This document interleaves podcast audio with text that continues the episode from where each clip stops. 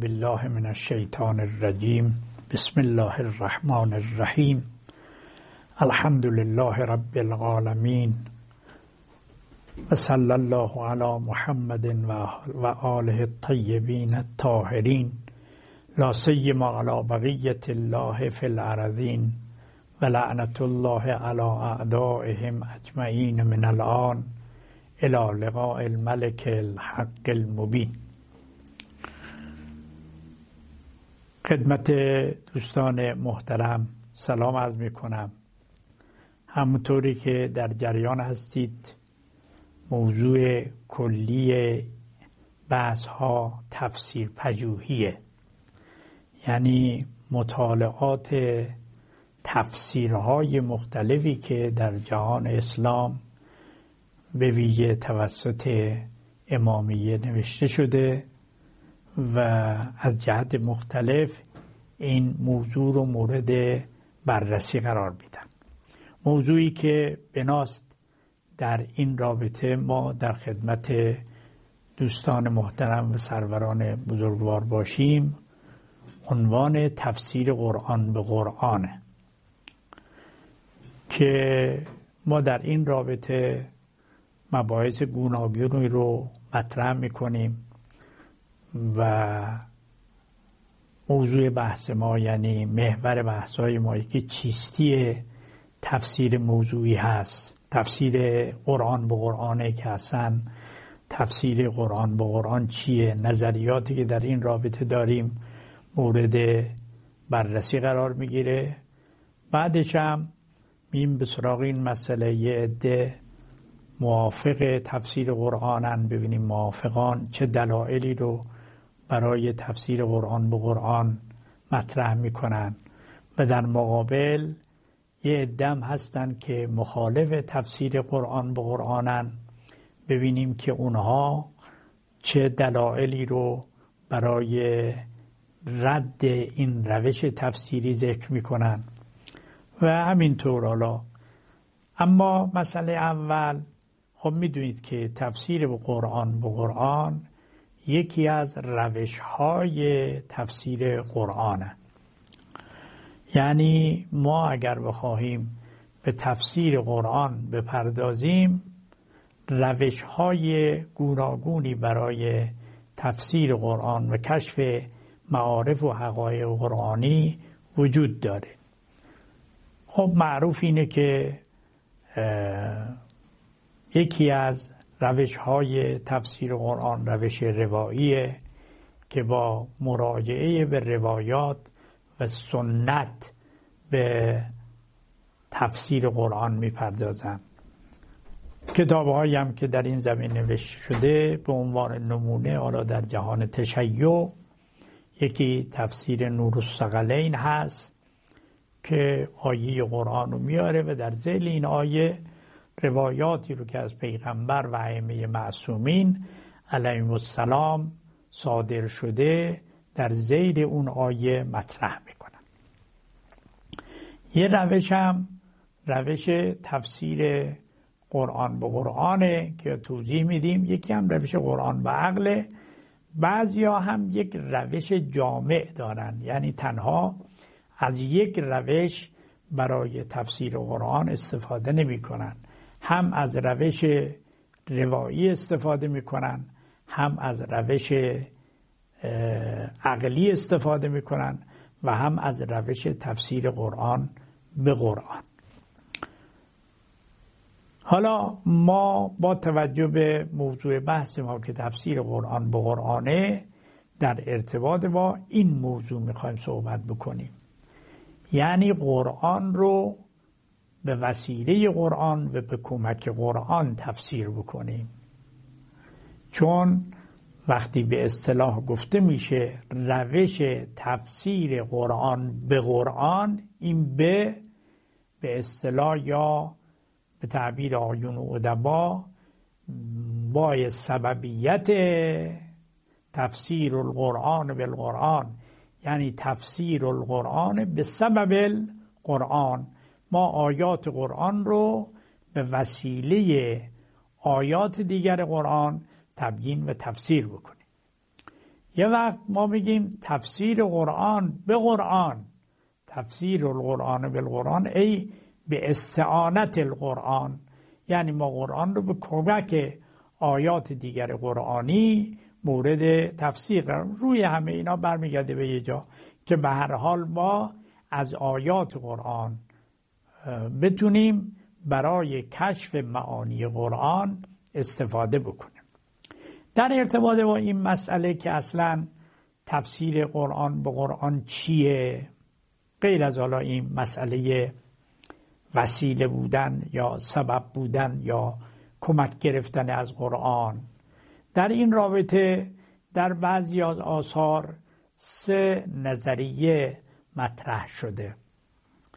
یعنی در واقع اومدن این تفسیر قرآن به قرآن رو با این سه نظر برای ما معرفی کردن.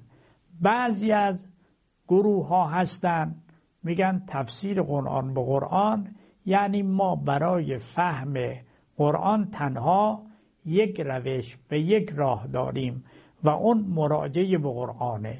چرا که منبع معارف و حقایق دین در انحصار قرآن و ما هم باید در واقع به این انحصار توجه بکنیم و منبع دیگر و یا منبع دیگری رو برای آشنایی با معارف قرآن نداریم که به اصطلاح به این دست از افراد میگن قرآنیون. امروز در جهان و احیانا در ایران گروهی وجود دارند که اینها به نام قرآنیون معروفن. یعنی معتقدن که تنها منبع معارف دین قرآن به منابع منابع دیگر کاری ندارن. به اصطلاح تعبیرم می‌تونیم بکنیم به کسانی که به اصطلاح قرآن بسنده هستند یعنی میگن که قرآن کافیه برای ما. ما به منابع دیگری برای آشنایی به معارف دین نباید مراجعه بکنیم.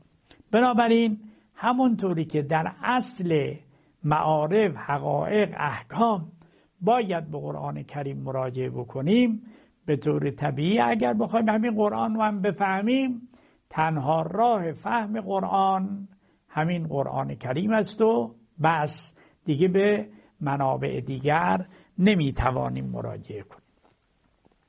خب این یه دسته است که البته گرچه افراد خاصی مدعی هستند که ما از قرآنیونیم هم در جهان عرب وجود داره و هم در کشورهای دیگر اسلامی بعضی هم در ایران منصوب هستند که اینها این تفکر رو دارن که قرآن برای ما کافی است و ما باید در فهم معارف دین و اسلام فقط به قرآن مراجعه بکنیم. یه دسته ای قائل شدن یعنی در واقع یه نظریه دومی در این رابطه وجود داره وجود داره و آن اینه که تفسیر قرآن به قرآن به این معنا نیست که تنها منبع معارف دین قرآن است. بلکه ما معارف دیگر منابع دیگر هم برای آشنایی با حقایق دین داریم. حالا سنت هست عقل هست اینا را می‌تونیم استفاده بکنیم. اما اگر ما بخواهیم قرآن رو تفسیر بکنیم به دلایلی که ذکر میشه ما تنها باید برای تفسیر قرآن از قرآن استفاده بکنیم. نه از سنت باید استفاده کرد و نه از سنت و روایات و نه از عقل باید استفاده بکنیم. تنها باید بریم به سراغ خود قرآن. اینا هم اگر بخوایم تعبیر بکنیم یعنی کسانی که در تفسیر قرآن به قرآن بسنده می‌کنن. بسندگان تفسیر قرآن به قرآن. یعنی منابع دیگر رو به رسمیت نمی‌شناسن. مخصوصا با سنت کاری ندارن. این هم یه دسته هستن در این رابطه هم باز ما یک دیدگاه ویژه‌ای یعنی یک افراد خاصی رو بخوایم شاخص معرفی بکنیم به اون صورت نیستن. چون به نظر می‌رسه اینایی که در بین ما معروف هستن بالاخره نمی‌توانند از عقل بهره برداری نکنن نمی‌توانند از روایات کلا بهره ای نبرن بلکه حالا اسمشو اجمالا نمیارن. اینم یه دیدگاه به حال. دیدگاه سوم نظریه سومی که مطرح شده اینه که ما در عین حال که از قرآن به عنوان یک منبع برای تفسیر استفاده می کنیم در عین حال اینطور نیست که از غیر قرآن بهره برداری نکنیم. و به عبارت دیگر ما در ارتباط با تفسیر قرآن توقف نکنیم. متوقف نکنیم خودمون رو بر غیر قرآن. مثل تفسیرهایی که به روش روایی انجام میشه که میگن تنها راه تفسیر قرآن مراجعه به سنت و روایات ما در اینجا این نظر سوم اجمالا اینه به اصطلاح عدم توقف اعتبار تفسیر قرآن و عدم استفاده به اصطلاح از غیر اون. نه توقف نداریم.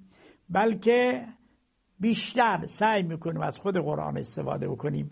به تعبیر این آقا حد اکثر تلاشمون استفاده از خود قرآنه. گرچه خب مثلا الان من به عنوان نمونه همینجا عرض کنم بالاخره تفسیر المیزان علامه تبا رحمت الله علیه خب تفسیر خودش رو در همین مقدمه تفسیر قرآن به قرآن معرفی می‌کنه. اما اینطور نیست که از روش های دیگرم بهره نبره بلکه از روش روایی و از روش عقلی هم استفاده می‌کنه. اما این به این معنا یعنی حد اکثر استفاده رو میگه ما باید از خود قرآن کریم بکنیم. بله حالا برای بیان مصادیق تطبیق خب این تعبیری که مرحوم علامه طباطبایی داره اگر یه مطلبی رو قرآن میگه یه مطلبی از او استفاده میشه در روایات میاد به اصطلاح این رو برای مورد خاصی تطبیق می‌کنه. ایشون معمولا یه اصطلاحی داره به نام اصطلاح جری و تطبیق. یعنی ما اون چرا که در روایات اومده به عنوان مصادیق و موارد این آیه می‌تونیم به اونها توجه بکنیم.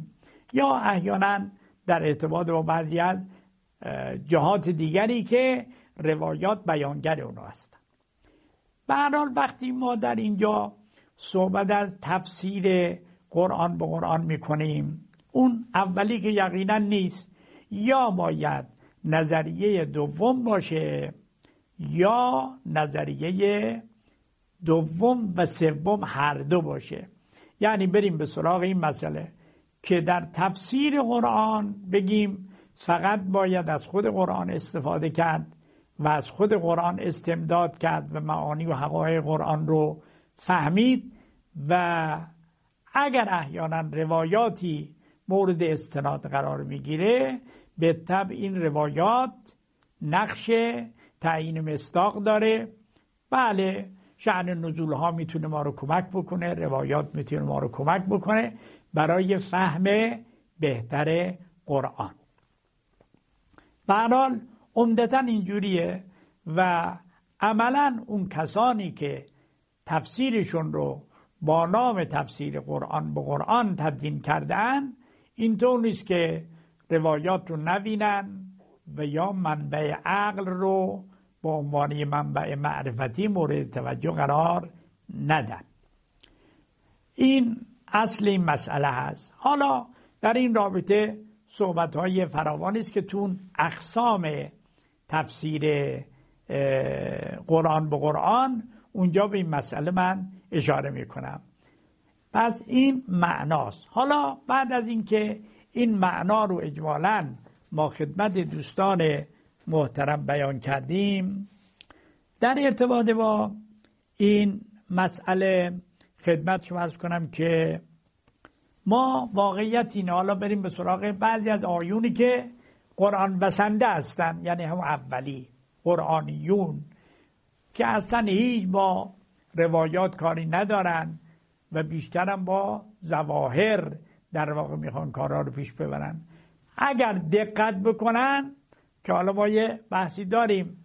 میگیم سیاق آیات یعنی افرادی مثل مرحوم علامه طباطبایی و پیروان ایشون چقدر روی سیاق آیات تکیه می‌کنن که اگر شما سیاق آیات رو دقت بکنید خود این آیات قبل و بعد می‌توانند یه آیه رو برای ما مشخص بکنن. آره یه نمونه رو من خدمت شما عرض می‌کنم. معروف اینه دیگه همه دوستان شنیدن که مثلا آیه تطهیر اونایی که جز قرآن بسندگانن و یا احیانا در تفسیر قرآن می‌خوان فقط به قرآن بسنده بکنن اینا کسانی هستن که میگن این آیه تطهیر مربوط به همسران پیامبره چون آیه قبلش آیات قبلش و آیات بعدش همه مربوط به همسران پیامبره. خب یعنی سیاق در واقع این نکته رو ایجاب می‌کنه که ما با توجه به قبل بعد بگیم این آیه که میگه ازا اراد الله خدا اراده کنه ان یطهرکم تطهیرا تا همه مسائل میگه اما شما دقت بکنید ببینید در ارتباط با همسران پیامبر خود قرآن از کلمه از زمیر تعنیس استفاده می‌کنه. از کنه و هنه استفاده می‌کنه. در حالی که در این آیه تطهیر از زمیر کم استفاده می‌کنه. خب اگر اینطوریه یا از زمیر هم استفاده می‌کنه. خب اگر ما بخوایم این زمیر رو لحاظ بکنیم طبیعتا حداقل این سوال برای ما ایجاد میشه که این آیه با آیه قبل و بعد ارتباط نداره چون اونا همه صحبت از زنها هست و بعدش هم استفاده از زمیر تعنیسه در حالی که در این آیه تطهیر از زمیر مذکر استفاده می‌کنه. خب این حالا با ما راهنمایی می‌کنه که اگر ما خود همین آیه رو در نظر بگیریم حداقل به ذهن ما میاد که این نمی‌تواند مراد از این آیه تطبیر تدهیر و مصادیق اون همسران پیامبر باشد. حالا چیه؟ طبیعتا برای ما این سوال مطرح میشه. خب ما برای اینکه این مسئله رو بیان بکنیم به طب از قرائن باید استفاده بکنیم. این قرائن خیلی از مسائل رو حالا قرائن هم میگن قرائن لفظی داریم قرائن لبی داریم قرائن حالی داریم. اینها رو اگر بخوایم در کنار یه آیه قرار بدیم اینها خود به خود ما رو کمک می‌کنه که معنای آیه رو بفهمیم. اول بر ما سوال ایجاد می‌کنه که بله این زمیر مذکر تناسب با قبل و بعد نداره. پس چیه؟ باید ببینیم قرائن حالیه چیه قرائن مقامیه چیه و امثال اینها. این مال یه مسئله. در ارتباط با آیات دیگر هم مشابه این مسئله رو ما اجمالا داریم. بعد از اینکه این مطلب روشن شد حالا ما بریم به سراغ خدمت شما ارز کنم که مطلب بعدی ببینیم که اون کسانی که موافق تفسیر قرآن به قرآن هستن چی میگن؟ به چه دلیلی میرن به سراغ تفسیر قرآن به قرآن کریم؟ دلایلی که این آیون برای تفسیر قرآن به قرآن ذکر می‌کنن. سه دسته هستن هم دلایل قرآنی میگن ما داریم هم دلایل روایی داریم و هم دلایل عقلی و اقلایی داریم. که به ما میگه که شما برای تفسیر قرآن از خود قرآن استفاده بکنید. دلایل قرآنی که برای مسئله ذکر می‌کنن. تقریبا پنج مورده که من یه اشاره می کنم یکی از اون موارد اینه قرآن در سوره مبارکه نحل در آیه 89 میفرماید که قرآن تبیان لکل شی هست. ما این قرآن رو نازل کردیم. تبلا تبیانا لکل شیء این قرآن بیانگر همه چیز تبیان به تعبیر بعضی از بزرگان سیغه مبالغه است. یعنی همه چیز رو برای ما بیان می‌کنه. این کل شی هم عمومیت داره.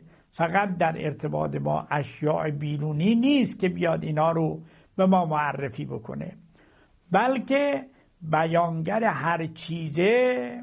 حالا گرچه در اینجا بحثه که محور این بیانگری خود قرآن کجاست حالا میگن هدایت حداقل اینه. اینایی که تفسیر قرآن به قرآن دارن از جمله مرحوم علامه طباطبایی این هدای قرآن رو برای هدایت می‌کنه میگه اون چی که مربوط به امر هدایت است قرآن اینا رو بیان کرده. خب حتی همین مسئله رو هم در نظر بگیریم. قرآن تبیان هر چیزیه بیانگر هر چیزیه روشنگر هر چیزیه. طبیعتا خود قرآن هم یکی از اون اموره و باید به وسیله خود قرآن بیان بشه. و بعید است که قرآن بیانگر هر چیزی باشد اما بیانگر خودش نباشه. یه از این تبیان کل شی این مسئله رو استفاده کردن و روح این مسئله همین جمله پایانی هست که اگر قرآن بیانگر هر چیزه یکی از اون اشیا خود قرآنه پس بنابراین باید قرآن بیانگر خودش هم باشه. بیانم یعنی تبیین بکنه تفسیر بکنه به اصطلاح اون حقایق درون قرآن رو برای ما کشف بکنه و پرده از روی اون پنهانی های قرآن برداره تا ما بتونیم اون حقایق رو بیابیم. این یکی از اون دلایلی است که در این رابطه مطرح شد. دلیل دومی که در این رابطه آوردن نور بودن قرآنه. در بسیاری از آیات قرآن میگه نا انزلنا الیک نورا مبینا. در سوره مبارکه نسا آیه 74 انا انزلنا الیک نورا مبینا ما قرآن رو نازل کردیم بر تو در حالی که نور مبینه. یعنی هم نور هست هم بیانگره هر دوتا رو در واقع داره. خب ما معمولا وقتی نور رو معنا می‌کنیم نور یعنی اون چیزی که ذاتا خودش روشنه و محیط اطراف رو روشن می‌کنه. اگر قرآن کریم نوره و واقعا باعث نورانیت فرد و جامعه میشه چنون که در سوره مبارکه ابراهیم میفرماید که ما این قرآن رو نازل کردیم لتخرج الناس من الظلمات الى النور. یعنی انسانها رو از ظلمت ها خارج بکنه و وارد نور بکنه. یعنی هم فرد رو و هم جامعه رو به تعبیر بعضی از بزرگان در واقع قرآن برای نورانی کردن فرد و جامعه است خب اگر قرآن نور هست همونطوری که دیگران رو روشن می‌کنه محیط خودش روشن می‌کنه پیروان خودش رو روشن می‌کنه طبیعتا باید خودش هم روشن بکنه دیگه. و یکی از دلایل دوان همینه که چون قرآن نوره پس باید پرتو شامل حال خودش هم بشه و خودش به وسیله خودش روشن بشه. این هم یکی از این دلیل هایی است که در این رابطه مطرح شد. دلیل سومی که در این رابطه مطرح کردن خب خود قرآن در سوره مبارکه نسا و همینطور در سوره مبارکه فتح ظاهرا در این دعایه ما رو دعوت کرده به تدبر در قرآن. در سوره مبارکه نسا آیه مبارکه 82 میفرماید افلا یتدبرون القرآن ام علا قلوب؟ افلا یتدبرون القرآن ولو کان من عند غیر الله لوجدوا فیه اختلافا کثیرا. آیا شما در قرآن فکر نمی کنید تدبر نمی کنید. که اگر این قرآن از پیش خدا نباشد در او اختلاف فراوان خواهد بود. خب همین که قرآن ما رو دعوت به تدبر کرده که ما بیاییم ناهماهنگی های ظاهری بین آیات قرآن رو به وسیله خود قرآن حل بکنیم. فرض حالا موارد بعدا گفته میشه. یا آیه محکم داریم یا آیه متشابه داریم یا آیه محکم معناش روشن دقیق. اما بذاریم در کنار یه آیه‌ای که احیانا جز متشابهات چند پهلو هست. این آیه محکم اون آیه متشابه رو برای ما معنا می‌کنه. حالا یه مثالی به نظرم می‌رسه خدمت دوستان محترم عرض بکنم. ببینید ما مثلا داریم خیلی از امور رو به مشیت خدا تعلیق می کند مثلا این آیه معروف سوره مبارکه آل امران که میفرماید قل اللهم مالک الملک تؤت الملک من تشا و تنزع الملک من من تشا و تعز من تشا و تذل من تشا بیدک الخیر انک علی کل شیء قدیر. میگه خب خدا مالک ملک. بعد این ملک رو به هر که بخواد میده عزت رو به حرکت بخواد میده اونی رو که بخواد ذلیل می‌کنه. از هر کس هم بخواد اون ملک رو می‌گیره. خب در اینجا یعنی همه امور تعلیق شده به مشیت خدا. دنبالش هم میگه و علا کل شیء قدیر. خدا بر هر چیزی تواناست. قدرت مطلقه داره قدرت عامه داره. خب از جمله از امور اینه که افعال انسان هم مقدور خداست. معلق بر مشیت خداست. خب اینجا یعنی همه چی برمیگرده به مشیت الهی. ولی اگر ما همین رو در کنار این آیه بذاریم که در سوره مبارکه رد فرموده ان الله لا یغیر ما بقوم حتی یغیروا ما به انفسهم یعنی در واقع خدا وجه هیچ فرد یا احوالات یک فرد یا قوم رو تغییر نمیده مگر اینکه خودشون در خودشون تغییر ایجاد بکنن. بنابراین حالا آیات دیگر هم داریم. مثل اینکه میگه لیس للانسان الا ما سعا به صورت کلی یا کل نفسن به ما کذبت رهینه. میگه هر انسانی در گرو عملکرد خودشه. خب اگر ما اینها رو در کنار هم بذاریم طبیعتا اینو بذاریم در کنار اون آیه مرکار امران مشخص می‌کنه.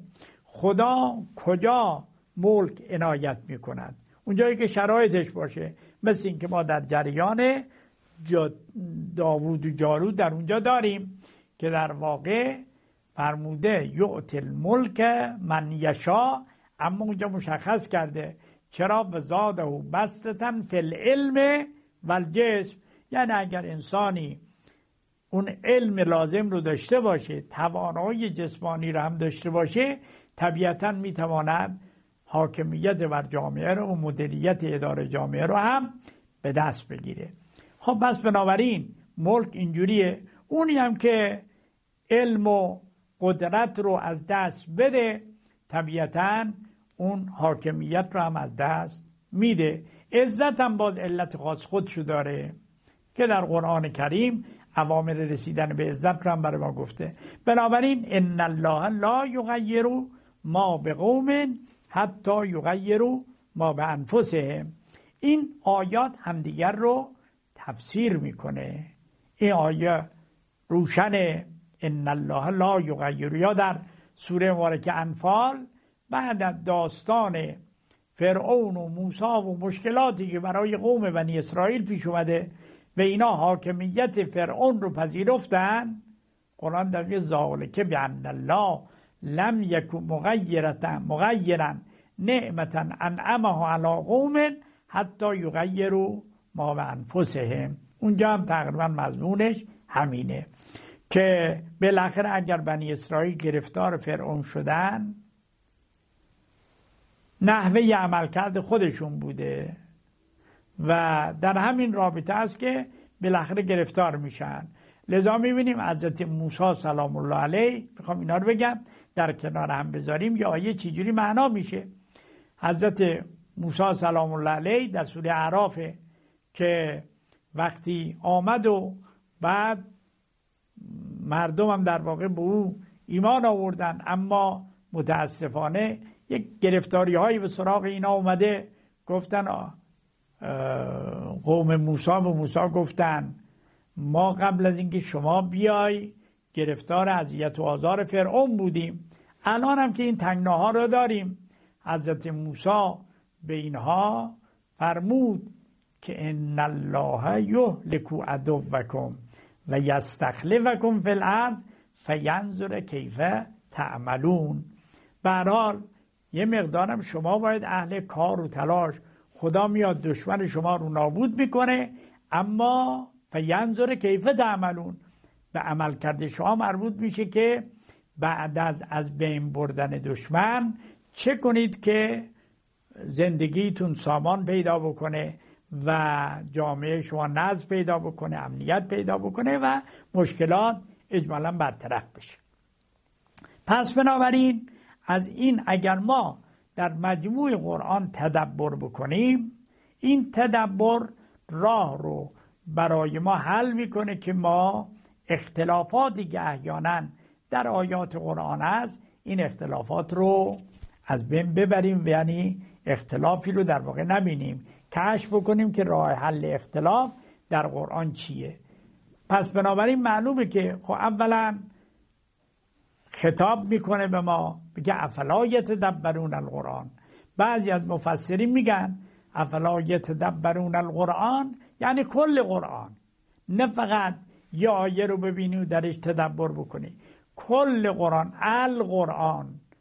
اگر اینا همه رو ببینی دیگه می‌بینی آیات همدیگر رو کاملا تفسیر می‌کنه تبیین می‌کنه و اون هجاب ها رو می‌بره کنار تا یک حقیقت قرآنی برای ما روشن بشه. این هم یکی از اون استدلال هاست. استدلال دیگری که بعضی ها با آیات قرآن کردن همین یعنی به تفسیر قرآن به قرآن در واقع لزوم ارجاع متشابهات به محکماته که در سوره هفت سوره آل امران این رو مطرح می‌کنه. میگه الذی انزل الیک الکتاب منه آیات محکمات هنم الکتاب و اخر متشابهات. و اما الذین فی قلوبهم زیغون فیتبعون ما تشابه منه ابتقاء الفتنه و ابتقاء تعویله ولا یعلم تعویله الا الله و راسخون فی العلم یقولون آمنا به خلاصه در اینجا صحبت از محکم و متشابه است. ما اگر بخواهیم معنای آیات متشابه رو بفهمیم باید مراجعه بکنیم به آیات محکم. آیات محکم یعنی اون آیاتی که معناش روشنه معناش واضحه. پرده بر روی معنا نیست. اینو در کنار اون آیات متشابه بذاریم اونها رو معنا بکنه. حالا مثال معروفش هم اجمالا اینه. خب ما در آیه داریم میگه ید الله فوق ایدیهم. دست خدا بالای دست شماست یا دست اونهاست. خب این ید در اینجا ید الله معناش چیه؟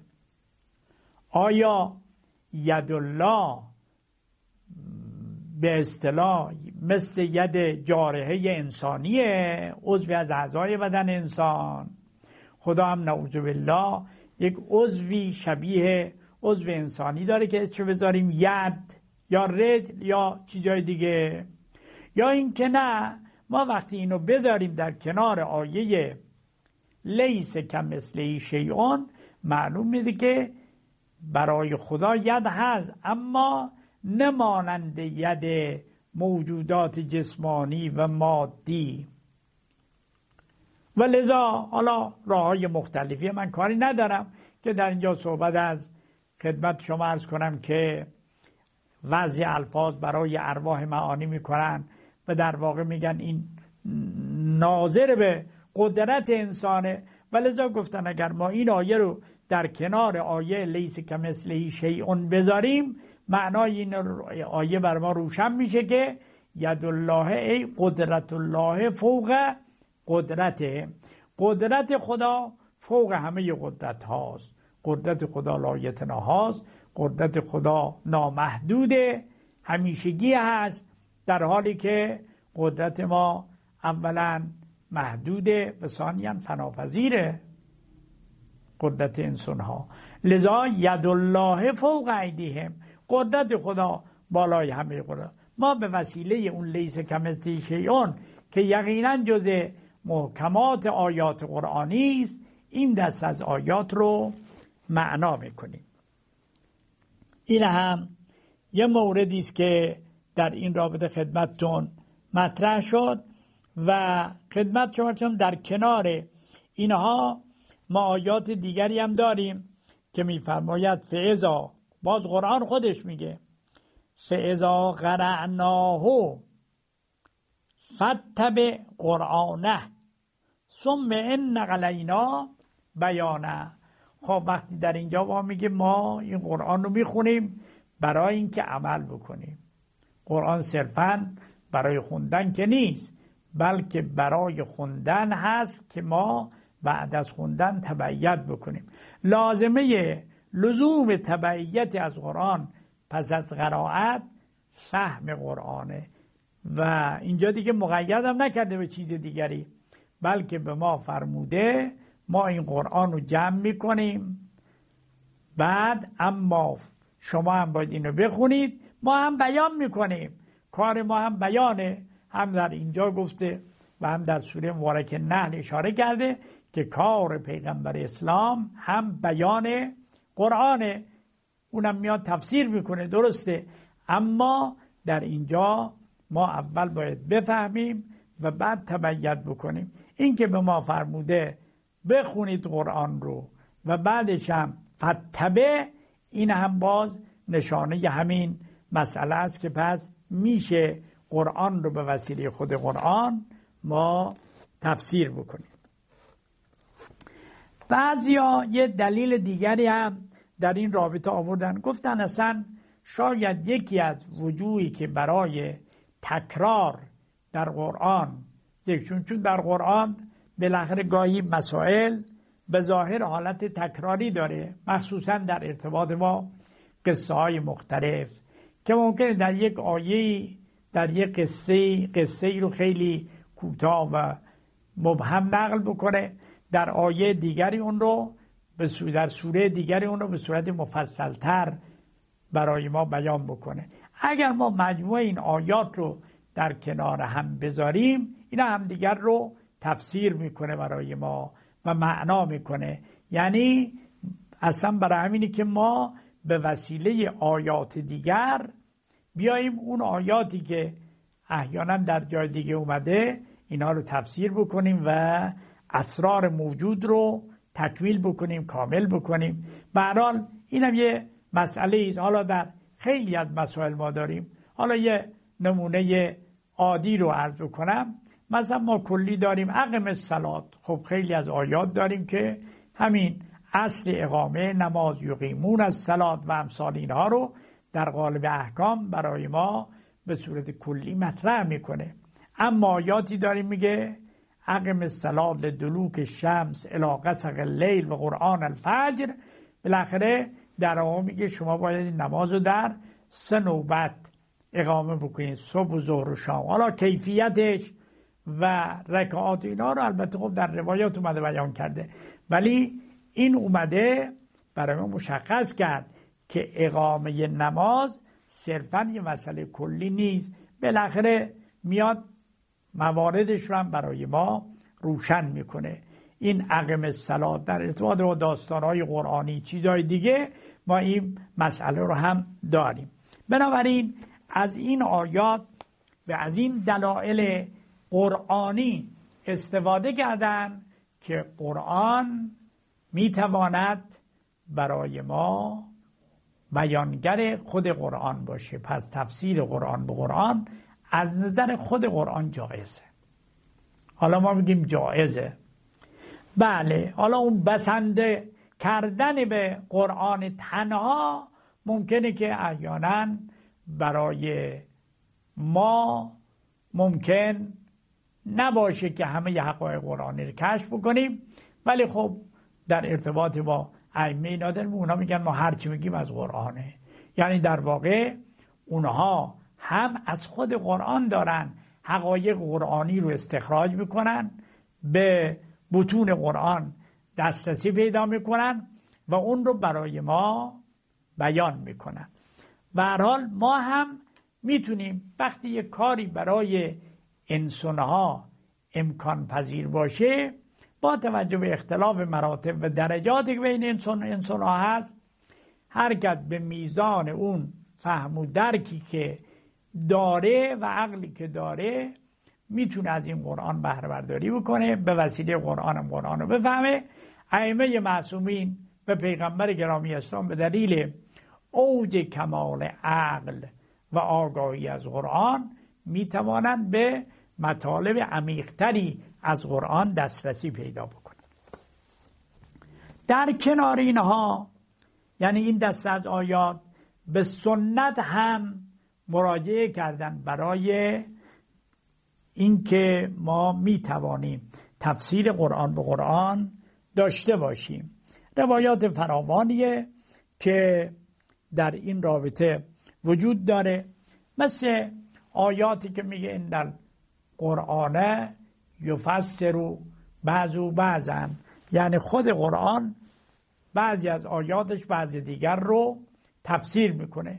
مثلا ما در نهج البلاغه داریم. امیر المومنی علی بن ابی طالب علیه السلام میفرماید که قرآن گویا می‌کنه ینتقو بعضه بعضا یعنی بعضی از آیات قرآن بعضی دیگر رو برای ما روشن می‌کنه گویا می‌کنه. یعنی میگه فلون مطلب گویا هست. یعنی خیلی روشن دیگه ابهامی در وجود نداره. احیانا اگر در یک آیه مثل این مواردی که مثال زدیم خدمت شما اگر ابهامی وجود داشته باشه خود قرآن میاد این ابهام ها رو برطرف می‌کنه. در نهج البلاغه از حضرت امیر سلام الله علیه ما این رو داریم. علاوه بر این که حالا خطبه 133 این مسئله ینتقو بعضه به بعضن و یشهد بعضه به بعضن رو برای ما مطرح می‌کنه. خدمت شما ارز کنم یا در خطبه 18 اصلا ما رو امر می‌کنه که شما برید قرآن رو استنتاق بکنید. فستنتقوه استنتاق این خطاب ماست دیگه. یعنی برید قرآن رو مورد به نطق در بیارید. به اصطلاح من اگر بخوام تشبیه بکنم اینجوری عرض می‌کنم. میگم از این الان یک نفر مراجعه می‌کنه به قوه قضاییه اون آقای باسپورس از این آقای متهم یا متشاکی سوالاتی می‌کنه از او استنتاق می‌کنه تا اون درونش رو کشف بکنه. تا بگه آیا اون چرا که به اون نسبت داده شده درست هست یا درست نیست. ما همین کار رو در ارتباط با قرآن داشته باشیم. من خودم پیشنهادم اینه وقتی می‌خوایم یه آیه رو تفسیر مثلا بکنیم خوبه اول این آیه رو ببینیم دقت بکنیم سوالاتی رو که در ارتباط با این آیه داریم مطرح بکنیم و با دقت در همین آیه و احیانا ارجاع به آیات دیگر معنای این آیه رو استخراج بکنیم. این یه مسئله. من یه مسئله که معمولا دغدغه خودم هم از عرض می‌کنم. مثلا ما در این آیه سوره مبارکه توبه می‌خونیم. المؤمنون و المؤمنات بعضهم اولیاء و بعض یعمرون بالمعروف و ینهون عن المنکر. و یقیمون الصلاة و یؤتون الزکات و یطیعون الله و رسوله اولئک سیرحمهم الله. خب ما معمولا میگیم که خب دنبال رحمتیم خدا رحمتش رو شامل حال ما بکنه. حالا بحث در اینه میگم در همین آیه ما سوالاتی داریم. یکی از این سوالات اینه که اصلا این ولایت در این آیه که به عموم مؤمنان زن و مرد داره به اصطلاح به عنوان وصف اینها ذکر می‌کنه این معنا چیه؟ آیا این ولایت به معنی دوستیه؟ ولایت به معنی نصرت یا ولایت به معنی قرب نزدیکیه که معنای اولیه ولایت همینه. ولایت به معنی تصدی امره. اگر ما همین آیه رو ببینیم با توجه بعدش که میگه یعمرون بالمعروف. امر. خب همه جا ما خوندیم. امر حاکی از یک قدرت و یک استعلا هست. بنابراین اگر من بخوام امر برمون از منکر بکنم باید خود این می‌تونه یک قرینه ای باشه که این ولایت نشون میده در اون ولایت قبلی هم یک نوع استیلایی هست که من بخوام با داشتن اون استیلا امر بکنم و نهی بکنم. بعدش هم در نهایت میگه نتیجه همه اینها اینه که ما به رحمت الهی. خود این خوب گفتم سوالاتیه. یکی اون ولایت چیه؟ یکی راه رسیدن به رحمت خدا چیه؟ خب همینها این مسائلی که در اینجا مطرح شده می‌تونه گویای همین نکته باشه. البته سوالات فراوان میشه در این آیه مطرح کرد. پس استنتاق. سوال بکنیم. خود قرآن به ما جواب بده. حالا ما اینجا یه آیه رو گفتیم. آیات دیگر رو مجموعه قرآن رو در کنار هم قرار بدیم. حضرت امیر سلام الله علیه فرمود که کتاب الله تا اونجا که ینتقو بعضه به بعضن این در خطبه 133 که بهش اشاره کردیم. علاوه بر این در آیه در سوره 18 تی در خطبه 18 فرموده ان کتاب الله یصدق بعضه بعضا. بعد یا در جای دیگه فرمود ذالک القرآن فستنتقوه اینا همه از اون مسائلی است که در این رابطه وجود داره. علاوه بر این ما واقعیت اینو ببینیم خود پیغمبر و ائمه علیهم السلام از خود قرآن برای کشف معانی قرآن استفاده می‌کنن. حالا من یه نمونه از پیغمبر اشاره می‌کنم راجع به ائمه فراون داریم.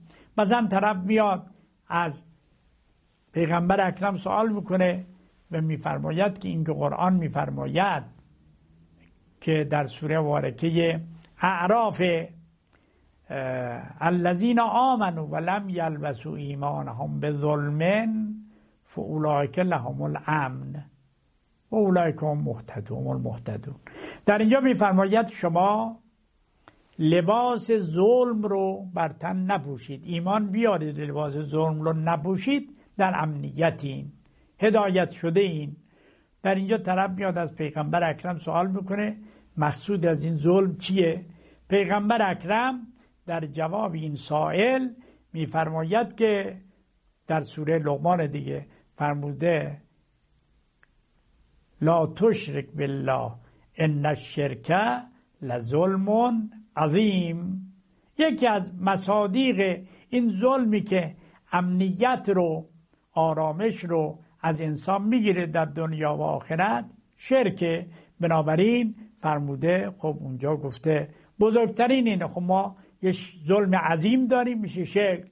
بعد طبیعتا ظلم های دیگر هم در این رابطه قابل طرح دیگه. خب در از پیغمبر داریم از ائمه معصومین ما در این رابطه زیاد داریم که یا سوال می‌کنن یا خودشون. مثلا همین المیزان در همون راجب ان الذین کفروا سواء علیهم انذرتهم ام لم تنذرهم لا یؤمنون. می‌خواد همین کفر رو برای ما معنا بکنه. اونجا یه حدیث میاره که امام فرمود کفر پنج نوعه. خب با توجه برای هر یک از اونم یه آیه قرآن میاره که نوع اول اینه نوع دوم اینه نوع سوم اینه. اینا رو حالا چون در تفسیر اومده می‌تونن به همونجا مراجعه بکنن. پس خود پیغمبر و ائمه روشش روش عملیشون این بوده که برای تبیین حقایق قرآنی از خود قرآن استفاده می‌کردن. پس بنابراین اولا تفسیر قرآن به قرآن ممکنه و ثانیا مهمترین دلیل بر امکانش وقوعشه که توسط پیغمبر و ائمه علیهم السلام انجام شده. این مال این قسمت این دلیل دومه.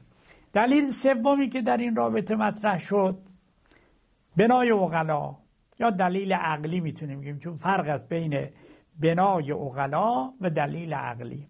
بنای اغلا اجمالا معناش اینه که خب مردم در محاورات و در گفتگوها گفتگوهای خودشون اجمالا حرفهایی دارن که در اون گفتگوها وقتی می‌خوان حرف میزن به سابق لاحق قرائن شواهد رو لحاظ می‌کنن تا ما بتونیم حرف خودمون رو با توجه به صد و زل به مخاطب خودمون منتقل بکنیم. خب وقتی این روش در بین اغلا رایج هست چرا در کشف حقایق قرآنی ما از همین روش اغلا استفاده نکنیم؟ این روش اغلا هم معید معید به کار پیغمبر و امام هست. یعنی خودشون چون عملا این کارو کردن به دلیل اینکه جز عقل اغلا هستن طبیعتا برای ما هم مجازه که ما این کار رو انجام بدیم. بنابراین از مجموع این دلایل تا اینجا ما استفاده کردیم که تفسیر قرآن به قرآن جائزه ممنوع نیست بلکه مطلوب هم هست.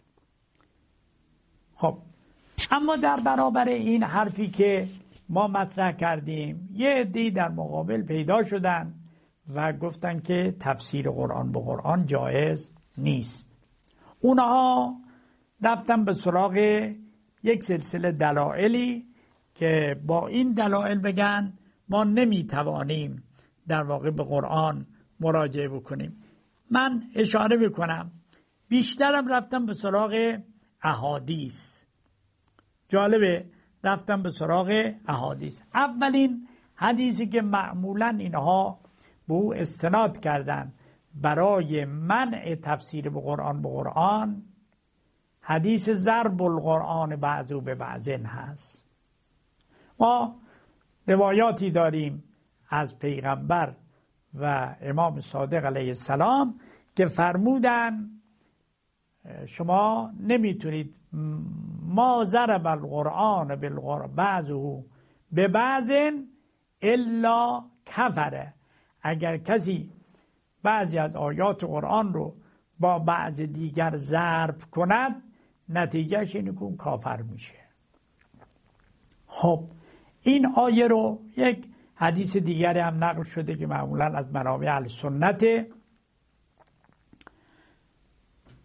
که جناب سیوتی ظاهرا این روایت رو نقل می‌کنه که حتی پیغمبر داشت رد می‌شد دید یه عده‌ای در واقع دارن همین کار رو می‌کنن. بعد پیغمبر ناراحت شد و گفت که این کار رو نکنید چون قرآن مصدق گرچه این روایت در منصور معنا می‌کنه ضرب القرآن بر قرآن که در کجا در واقع ممنوع. به حال یه عده تمسک کردن به این آیه ضرب القرآن بالقرآن. در نتیجه گفتن که بله این ناظر به تفسیر قرآن به قرآنه چون معنای ضرب چیزی جز تفسیر نیست. و لذا گفتم پس ممنوعه. و اصلا اگر شما بخواید از این را وارد بشی گرفتار کفر میشی. ما ضرب القرآن بعضو به بعض الا کفره. خب اگر حالا اینه ولی خب ما در جواب میگیم اصلا باید بریم ببینیم ضرب القرآن بعضو به بعض یعنی چی؟ معانی گوناگونی برای این مسئله کردن.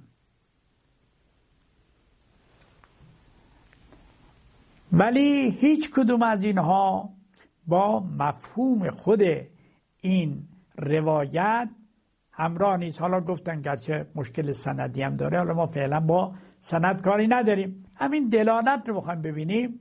بزرگان ما خود مرحوم علامه طباطبایی در المیزان اینو جواب داده.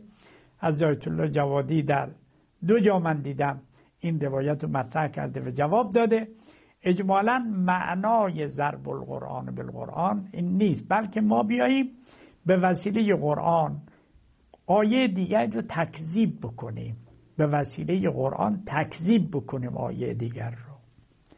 گفتم اون روایت منصور همین مسئله رو داره که اگر ما به وسیله آیه آیه دیگر رو تکذیب بکنیم. خب یا مثلا احیانا با یه آیه تقطی شده خب جواب یه نفر رو بدیم. خب این تقطی شده داره یه معنای مخالف اون. ولی اگر ما بخوایم قرآن رو در کنار هم بذاریم نه ضرب بکنیم به هم دیگه بلکه در کنار هم بذاریم برای این هم دیگه رو تصدیق بکنه. اشکال نداره. چون ما هم همینو میگیم. حضرت امیر هم فرمود قرآن ینتقو بعضو بعضن و یشهدو یشهدو بعضو لبعضن و همینطور یفسرو یا یصدقو بعضو بعضا رو ما در کلمات این بزرگان داشتیم.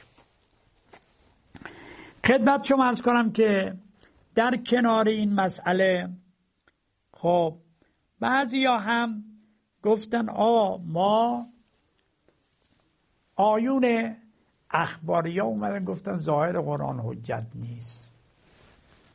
خب همینجا هم باز عدم ظهور حجیت قرآن مسئله رو حل می‌کنه.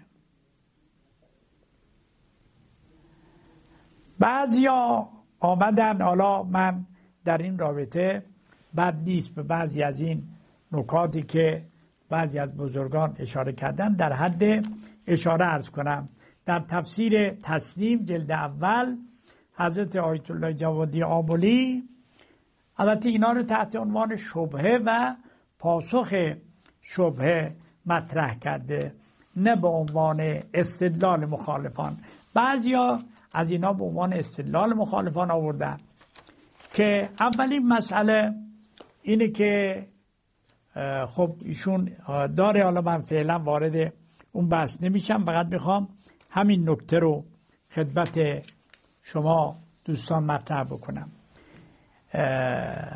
شبهه اولی که آوردن در واقع گفتم ببینید شما میگید تفسیر قرآن به قرآن. اشکال اولی که میشه پیغمبر اکرم فرموده انی تارکن فیکوما سقلین کتاب الله و اطرتی این دوتا باید در کنار هم باشه. ما این تمسکتم به ما لن تزلو ابدا. قرآن و اطرت باید در کنار هم باشه. اگر هم کسی می‌خواد نجات پیدا کنه باید به هر دوتا تمسک کنه. لن تزلو ابدا. خب این حرف حرف درستیه. بعد خب در اینجا اگر به این آیه بخوایم به این روایت بخوایم توجه بکنیم تفسیر به قرآن به قرآن معناش اینه که شما دارید در واقع قرآن رو از سنت جدا می‌کنید و این تفرق زمینه زلالت رو فراهم می‌کنه. چون در اون روایت میگه ما ان تمسکتم بهما لن تزلوا ابدا. اما اگر صرفا بریم به سراغ قرآن زلالت صرفا بریم به سراغ. خب در اینجا چند نکته است. اولین نکته اینی که در این روایت نمیگه روایات نمیگه سنت بلکه میفرماید اطرت. انی تارکن فیکم سقلین یا سقلین کتاب الله و اطرتی. اطرت بله ما وقتی در زمان حضور پیغمبر و ائمه قرار داریم. طبیعتا اونها خودشون حجتن دیگه. حرفشون هم حجته. حجیت اونها هم مثل حجیت قطعه چنان که از اون طرف قرآن هم حجیتش حجته. مثل حجت قطعه یعنی ذاتیه.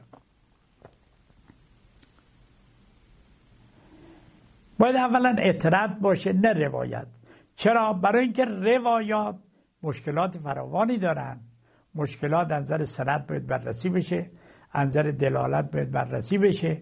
از نظر صدور باید به اصطلاح بررسی بشه ببینیم جهت صدور باید بررسی بشه. همه اینا رو ببینیم بعد استناد بکنیم به روایت. علاوه بر اینکه اصول فراوانی رو بر در ارتباط با یک روایت باید ما کشف بکنیم. به اینجا این مسئله رو ما نداریم اجمالا. این یه نکته است که باید بهش توجه بکنیم که اینجا ما باید اولا بریم به سراغ این مسئله که در این روایت میگه اطرد نمیگه سنت یا نمیگه حداقل روایت.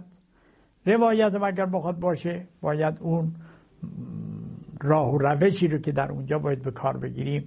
یعنی از نظر صدور وساقت به صدورش چگونگی دلالت معناش و همینطور در ارتباط با جهت صدور باید مورد توجه قرار بگیره که این حدیث جعلی نباشه. بعد بیاییم به وسیله این حدیث یا آیه قرآن رو معنا بکنیم. این یه مطلبی است که در این رابطه وجود داره که پاسخ پاسخ دادن و گفتن درست نیست.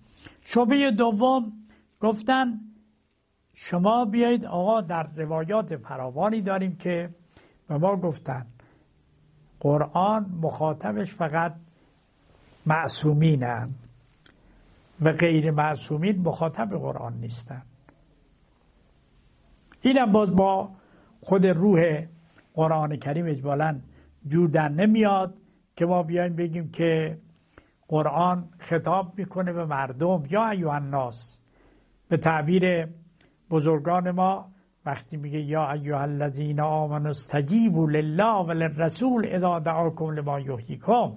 همین روایات به ما میگه که اگر خطاب یا ایها الذین آمنوا ها رو شنیدید بگید لبیک. یعنی ما هم مخاطب این هستیم.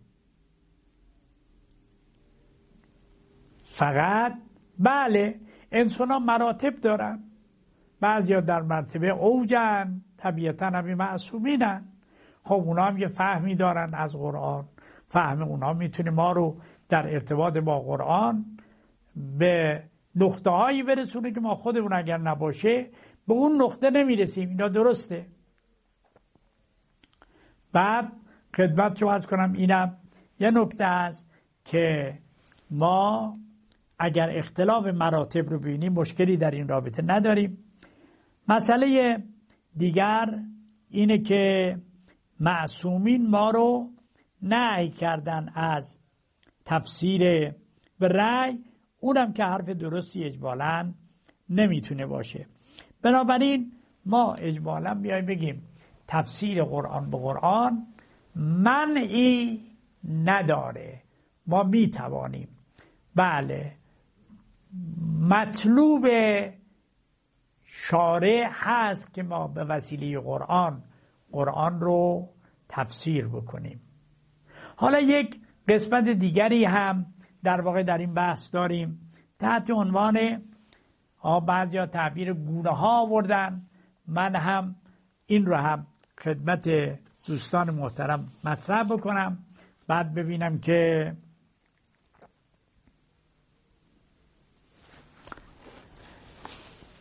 چه باید کرد؟ حداقل در حد فهرست تا اینجایی که فرصت به من اجازه میده من مسئله عرض بکنم.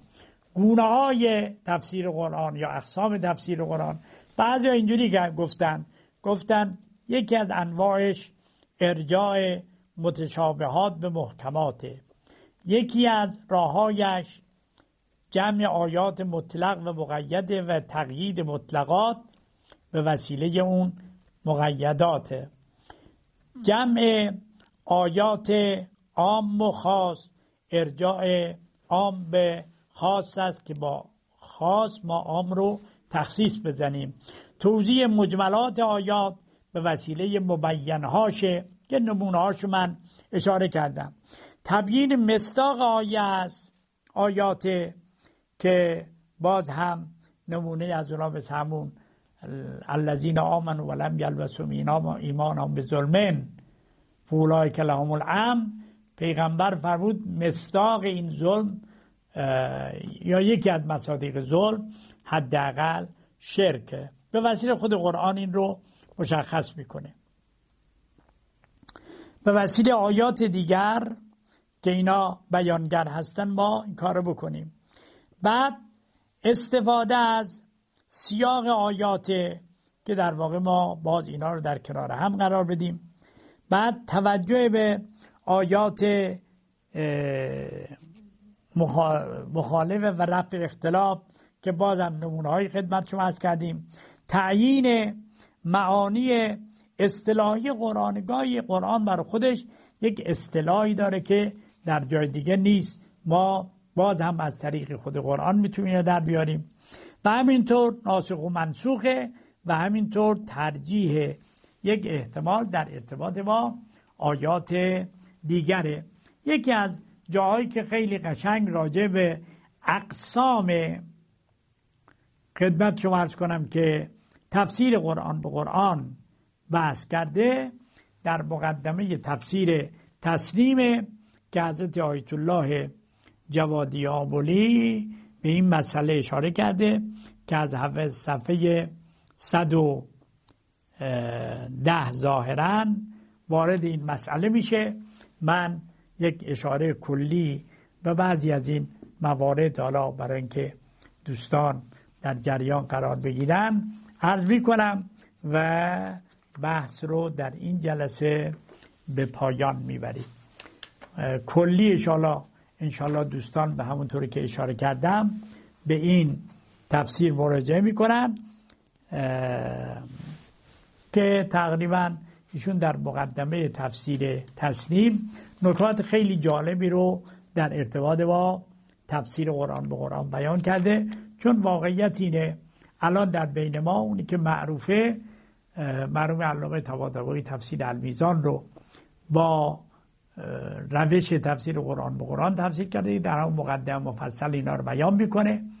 و بعدش هم تفسیر تسلیم با تفصیل بیشتری همون راه رو داره ادامه میده با تفاوت هایی که بین تسلیم و المیزان وجود داره.